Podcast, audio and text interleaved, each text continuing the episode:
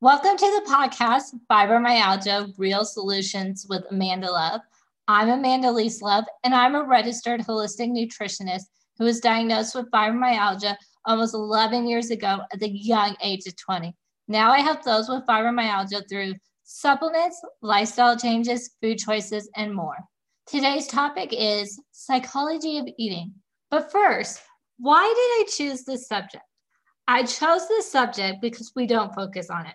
We focus on what foods we are eating or not eating. We focus on working out. We focus on lifestyle changes and supplements. But have you ever thought that the psychology of eating plays a huge role in all these mentioned? And it should be the number one thing that you focus on first because it impacts all the others. A little backstory on me. Back in 2016, I was getting my education to become a registered holistic nutritionist, but I knew that the psychology of eating was a huge part of helping people with their health. So, on top of studying to become a registered holistic nutritionist, which I became in May 2017, I enrolled in an eight month certification course on the psychology of eating, covering topics such as weight, body image, overeating, binge eating, compulsive eating, chronic dieting, energy and fatigue, digestive health, and immune health. This course gave me the title of eating psychology coach, but the most important thing is that it gave me the expertise to teach you who is listening about this topic, along with helping my clients. Now, on to today's topic. We hear all the time from media, friends, and family that we should try this diet and that diet, and it's going to solve all our health issues. I want to tell you that is not true. There's no single perfect diet. There are a spectrum of useful diets, and the perfect diet for any one person may constantly change. You'll never hear me push a certain diet on someone. What works for me might not work for you.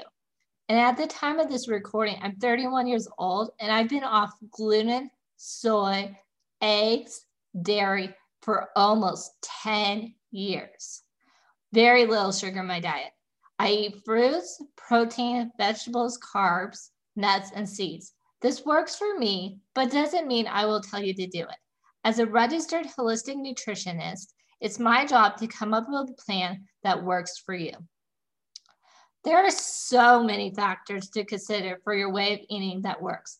It depends on factors such as age, sex, level of exercise, sense of taste and pleasure, upbringing, culture, live phase, and personal belief.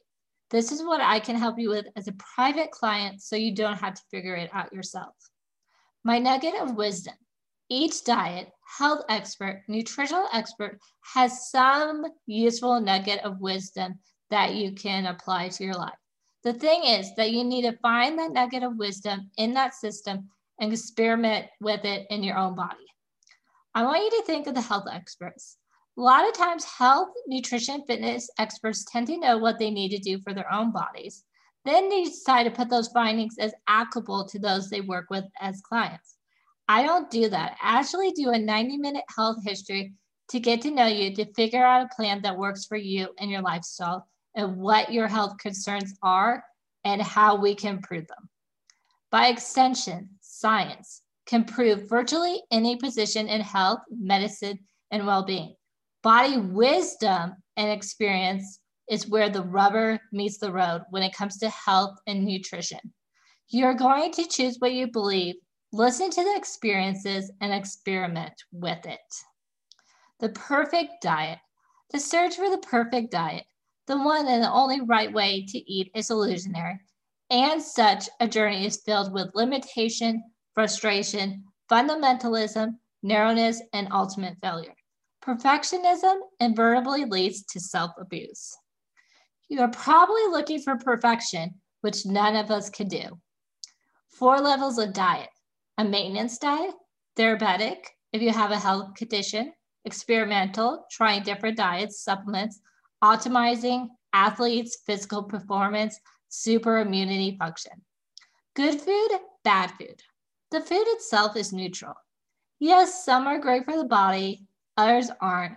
Yet the food themselves are not morally good or morally bad. Moralism around food creates suffering, ill advised nutritional strategies, and stops the questioning process.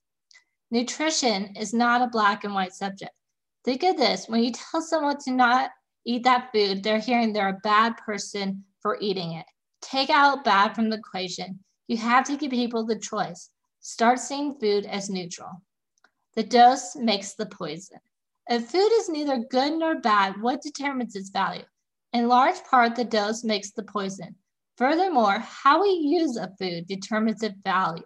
When it's eaten, why, under what circumstances, the quality of food, and more. Secrets of eating psychology. Our issues and challenges with food and body have little or nothing to do with food or body. Our issues with food and body are symbolic of something deeper. Our issues with food and body are doorways to more profound and compelling issues. A key concept every symptom has a cosmetic message. Every disease is a whispering from a higher source and contains insight that is deep, powerful, and must be heard. By hearing the message in our symptoms or disease, the physical challenge can better run its course and be complete. Not listening encourages the message to blast a little louder.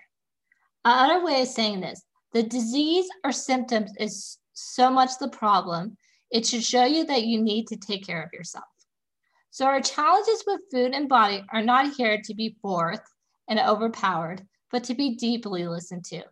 One of my tasks as a health practitioner is to see beyond my clients' basic challenges with food and health and explore the hidden messages within them. With each client, I don't see what you're dealing with as an irritating problem or bad luck that needs fixing that you might think. I see you as someone who is a beautiful and has a meaningful life journey where the biology of the body mirrors the experience of the soul. With each client, I ask, how is their food health challenge actually a gift, an important message of higher wisdom? What is this challenge teaching my client? If you love this episode and feel like this is something that is missing with your health journey, next step after this episode is to schedule your free 30 minute phone call for this week. So we can discuss your fibromyalgia journey, what your needs and challenges are, and we will also talk about your next step with getting well. The link is in the show notes, or you can private message me on Insta or Facebook, which is Amanda Elise Love. Your health is more in your hands than you think.